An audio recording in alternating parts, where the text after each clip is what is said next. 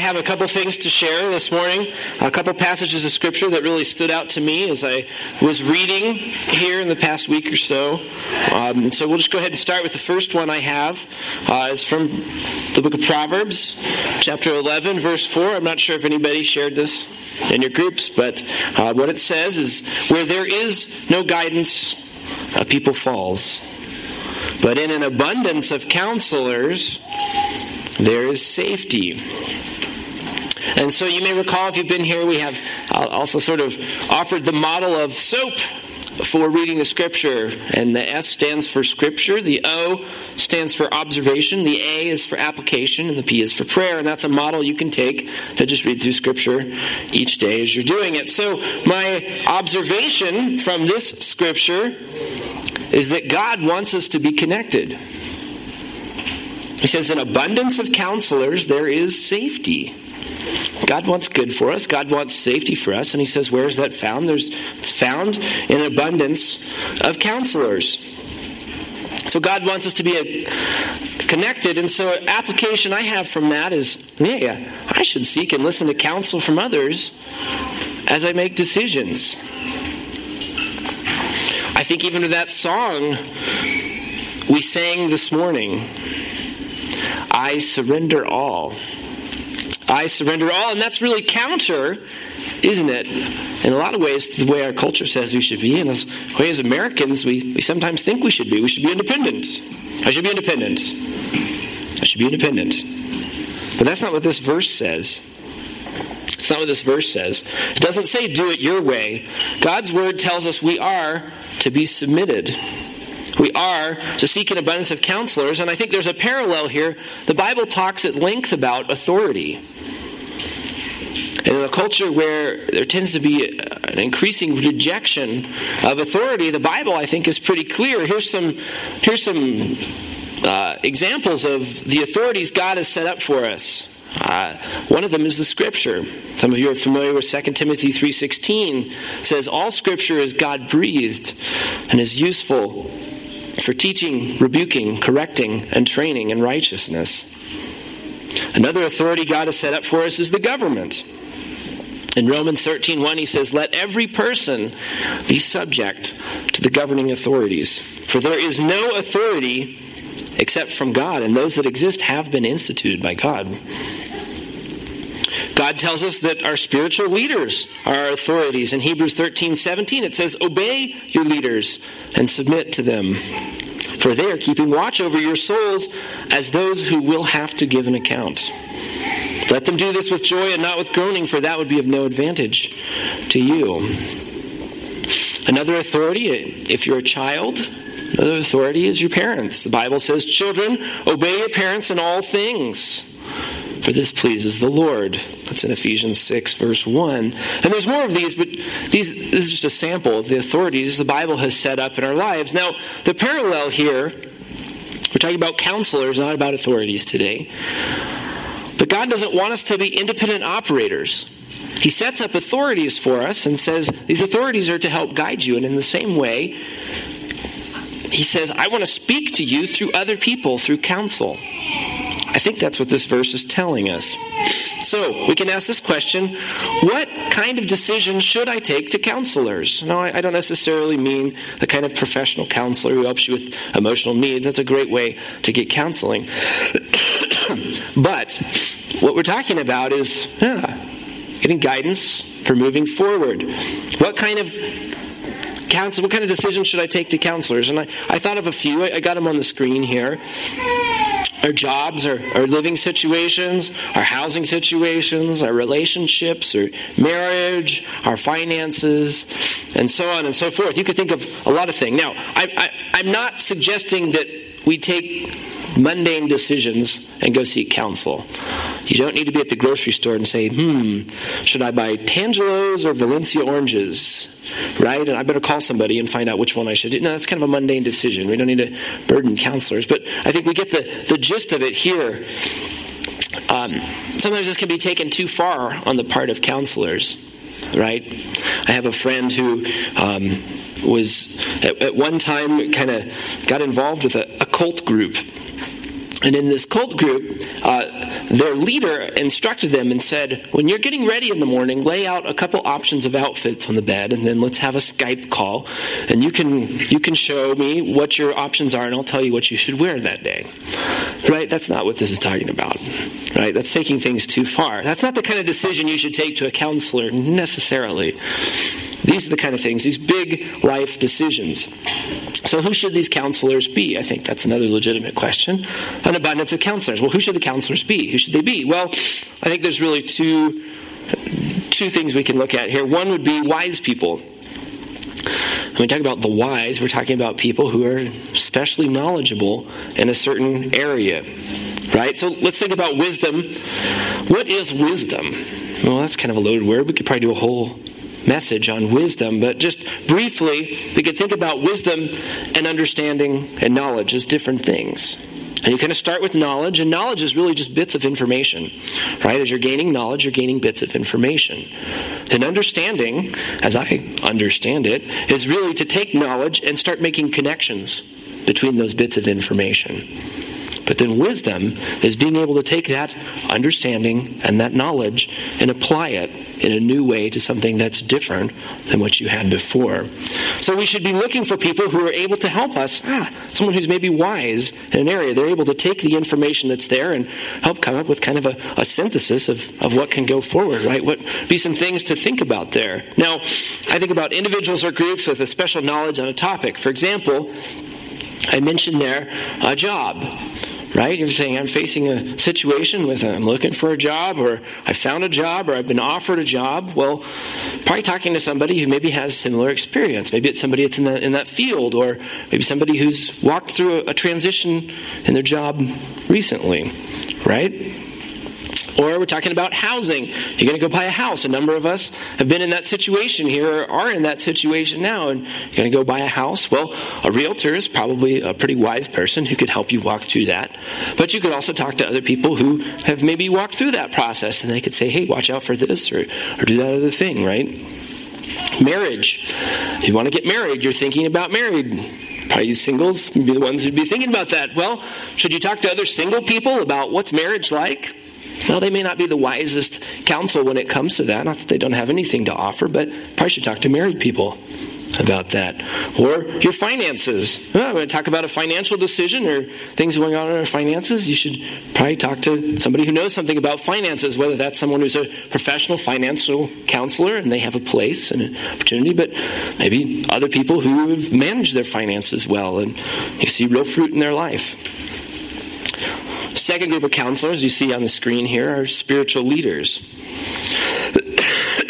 Spiritual leaders really, for whatever reason, God has really designed it so that spiritual leaders have experience in a broad variety of things. That's how people kind of rise into becoming spiritual leaders, is they have some experience in things. And I tell people this often as people meet with me, and I go, I really don't try to set myself up as a spiritual leader, but this is just God has asked me to step into this role as a pastor, and here I am. And I know Brad feels the same way. And at some point, God wants us to bring to bear wisdom on the intersection of the practical and the spiritual.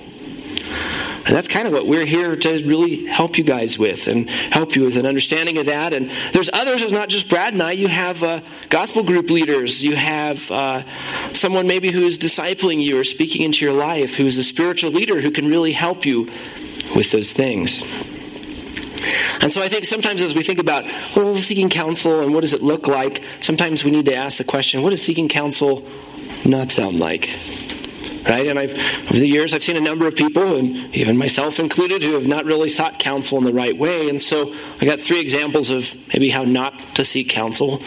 One would be to say something basically of, here's what I'm doing, will you approve of it? At some point, if you have already laid out your plans and you're walking down the path and you're just trying to get someone to approve of it, you're not really seeking counsel. You're just trying to seek approval. Because counsel is, before you get to that, saying, before I make this decision, can you help me make this decision? And really being open to that. If you're just looking for someone to check a box so you can kind of say, I sought counsel to do what I wanted to do, you're not really seeking counsel. Another option is when you say of what not to do is say, I asked only people who I knew would agree with me. I think there's a mark of maturity in saying, I'm not sure that person is going to agree, and I'm going to go ask them and see what they have to say in humility, right? If you're just looking for yes men, there's really no point in seeking counsel. A third option here, a third way that we should not be seeking counsel is asking only people who don't know Jesus.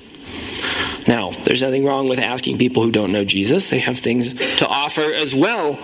But if we're talking about the intersection of the spiritual and the practical, if you take someone who doesn't know Jesus, they're not really going to be able to help you with that. And there may be some spiritual aspect of the decision that you're facing that you're just missing.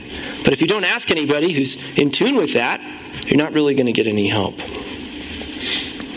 So I guess as I wrap up this little bit here about Proverbs 11, I just wanted to throw this question out to any of you to ponder. And I know a number of you are great at doing this, but it's something to ponder. Are you seeking wise counsel when you're making decisions? Are you seeking wise counsel when you're making decisions? You might ask that, and again, and sort of on behalf of Brad and I, we're glad to help you and be a counselor, just however we can help. We'd like to do that, and I know a number of you, your gospel group leader, other leaders in the church would be happy to help you with that as well. All right, so we'll move on to my second passage, the second thought from the Bible I read is this passage. I don't know how many of you have been reading in Mark. If you're in the one-year Bible, you've been reading in Mark. In chapter 14, verses 51 and 52, there's these sudden two sentences. He says, and a young man followed him. Now, right now, this is right after Jesus is arrested in the garden. A young man followed him, so him is Jesus, with nothing but a linen cloth about his body. And they being the bad guys, right, the chief priests and their sort of mob of people, they seized him, but he left the linen cloth and ran away naked, right? And my observation is, this is a funny story. Anyone else think it's funny? Like, it's okay, we can laugh at the Bible, right? It's kind of funny, right? What? Can you imagine this? Like, oh, and I'm so eager to get away. And you go, what is going on? What is the deal with this story? But Scripture is not pointless. So there is a purpose to this story. There is a purpose. There must be a purpose. And so what is it? So we got to think more deeply. And we know that Mark, the author, is very, very deliberate. He's very deliberate in his writing. And so he includes this anecdote here, and there's a reason. I know there's a reason for it, and I'm going to present to you here kind of my thought on maybe what that is, right? I think there's some questions we can ask. We can ask the question, who was this young man? Right? There's not a name. So who was this guy? What was he doing? And why did he have nothing but a single piece of clothing?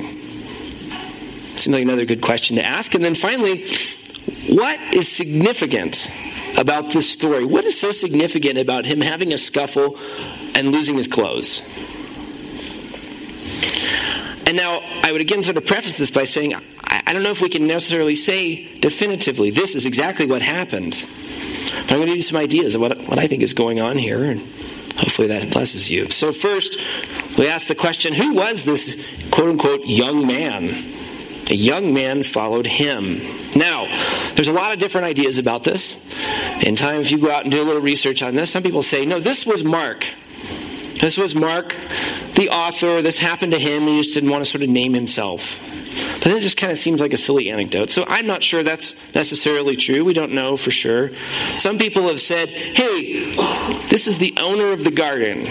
They're in the Garden of Gethsemane, and the owner of the garden comes out, and, you know, he was awakened, and he comes out wearing just this piece of clothing. Well, what would be the point of that? I don't know. Maybe that's an option. Some people have said, you know, earlier in Mark, we see a rich man come up to Jesus and say, what must I do? And Jesus says, sell everything you have.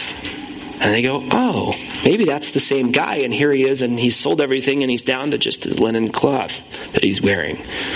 Well, that could be true. There's a possibility, and I think a lot of times if you have a Bible that's got headings, you go back to that passage about the rich man, and they say, a rich young man, and that makes that connection. But if you look at the text, it just says a man. It doesn't say young man, so there's not necessarily that connection. So I don't know if that's going on. Maybe it is.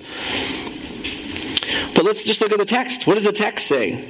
What does the text say about the young man? The young man did what? Followed Jesus. Followed him. It followed Jesus. And so what this means, one thing we can conclude is that young man was a disciple of Jesus. Disciple means one who follows. So this guy was a disciple of Jesus.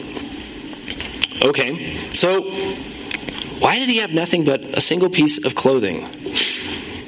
What's the significance of that? Like I said, some suggest he was maybe roused from bed for what was going on there in the garden, and that's why he hadn't dressed for the night or the day or whatever. Maybe that's going on. I don't know. Maybe it's not super important.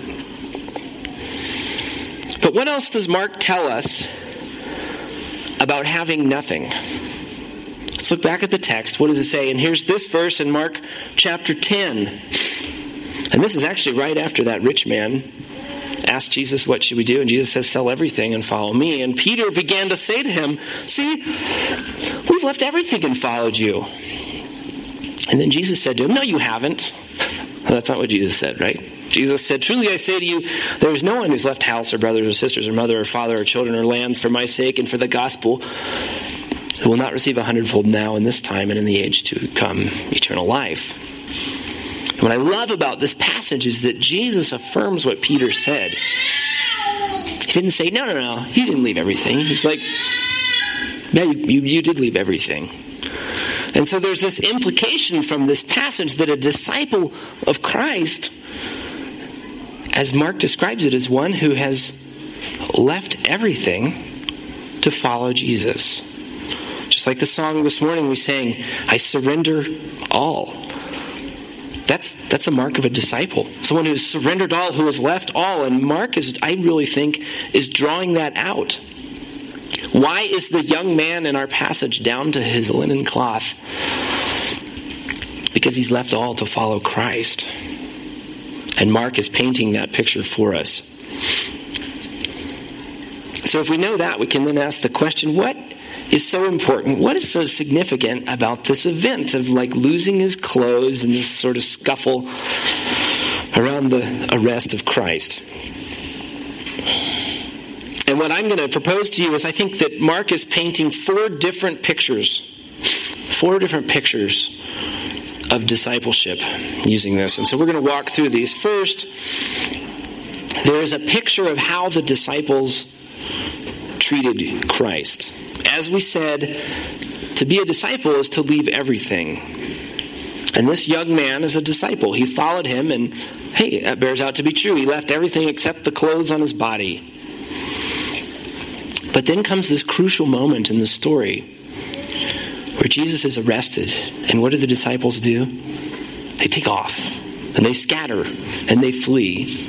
And here is an example of a disciple who had left everything to follow Christ, and now truly leaves everything to get away from him. And I think there's a picture for us of how the disciples treated Christ and how sometimes we treat Christ. Oh, that's not popular. I'm going to leave everything I can to get away from him. Now, I think there's another thing going on here.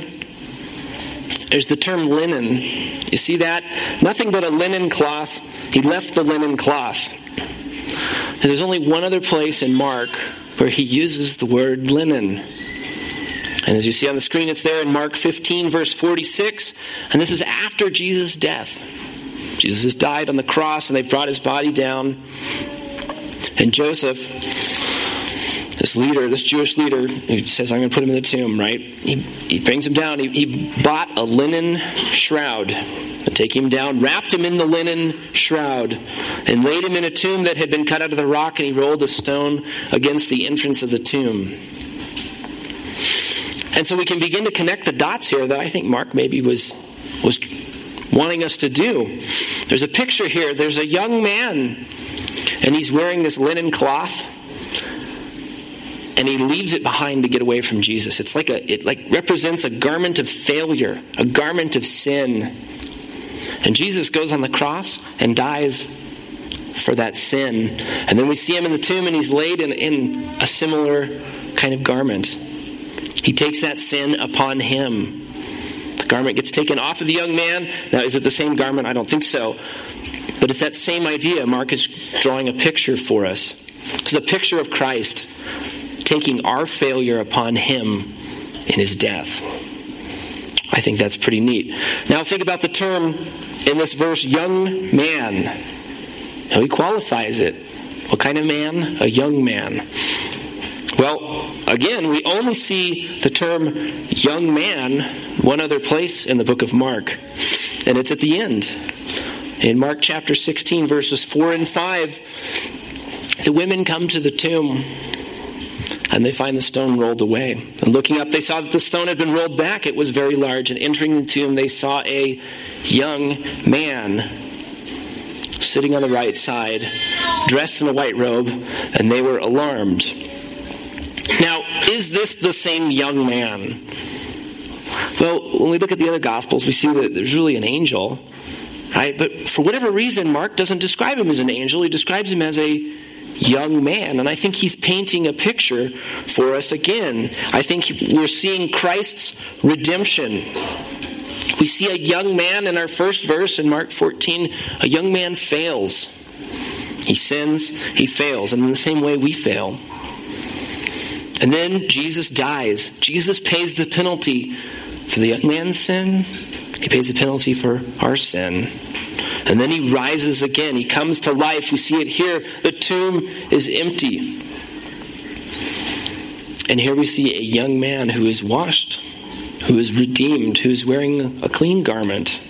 And we, in the same way, when we make Jesus Christ our Lord and our Savior, we too, in some ways, we talked about it this morning, and even as we sang about it in one of our songs, we were like crimson, and now we're white, like snow. Jesus has washed us in his blood. And so I think there's that picture.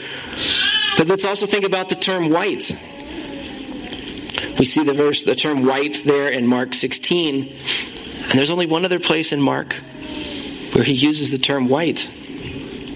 And I think I have it here in Mark chapter 9. And this is the transfiguration of Christ. After 6 days, Jesus took with him Peter and James and John and led them up on a high mountain by themselves. And he was transfigured before them, and his clothes became radiant, intensely white. Interesting, he only uses white one other time, and he refers to garments. So no one on earth could bleach them. In this case, white is an adjective that describes Jesus' glory. And so I think the third picture that's painted for us here is that Christ, in his glory, in his death, and his resurrection, he gives us the opportunity to share in his glory and his purity. As we sang this morning, we can be just terrible and dirty and crimson and gross from our sin, and yet Christ has died and paid the penalty. And it's like we get washed and we get to put on this garment of holiness, of purity, so white that no one on earth could bleach it that way. And so I think there's a picture for us here. And then the final picture is really, what does this young man do? The young man at the end, now that we've connected the dots, and it's probably not the same young man, but the idea of a young man at the end, and he's there, and he's in white clothes. Mark chapter 16, verses 6 to 7, this young man says to the women, he says, "Do not be alarmed. You seek Jesus of Nazareth, who was crucified. He has risen. He is not here. See the place where they laid him, but go. Tell his disciples and Peter that he's going before you to Galilee. There you will see him just as he told you." And so in this case, what is this young man? He is a proclaimer of the good news. And so there is a final picture here that we, as redeemed sinners, get to be the ones who proclaim the good news of Jesus Christ. And so I hope you can see in those pictures that this is how we treat Christ. That you can see that Christ has taken his failure, our failure, upon him by his death. And then by his resurrection and by our receiving of the free gift of salvation, we get to share in his glory and in his purity. And then as a result, we as redeemed sinners get to go out and tell others about that. And so when we look back at this passage, we go, yeah, that's a funny story. There's one option of what I think really the purpose of that funny little anecdote really is that it connects the dots in Mark and helps us see a picture of what Christ has done for us. that's all I have for you this morning. Let's pray to close. God, I thank you for the redemptive power of Jesus Christ. God, as I think back even to this story of the young man, Lord, I can very easily put myself in his shoes and say, yeah, I would run out of my clothes to get away from the danger. Yeah, Lord, I can say, I'll leave everything. I surrender all to follow you, and yet I know that in my own strength, when push comes to shove, I'll leave all to get away. And yet, in the midst of that, Jesus Christ died for my sin. And I thank you that by doing that, Lord, your Son took on my sin, my filthiness,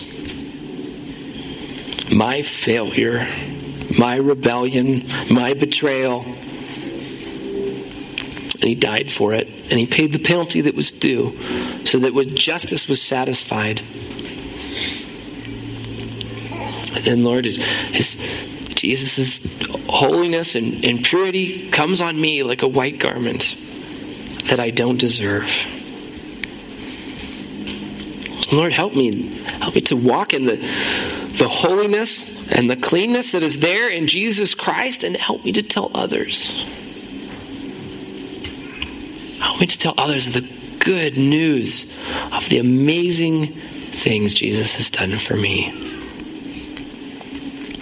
Lord, as a church, we just want to be walking in that. We want to walk in the reality of what Christ has done for us. Lord, I thank you for this picture that you've given us in the Scripture. Help us to walk in it. Help us to encourage one another. Help us to counsel one another, Lord. We know that coming together and bringing our decisions and our lives to each other is going to bring us success, as it says in Proverbs. Help us in that. We thank you, God, for the wonder and the power of the Bible. Help us to thirst for it each day. And again, help us to be not just hearers of the word, but doers of it. In Jesus' name we pray. Amen.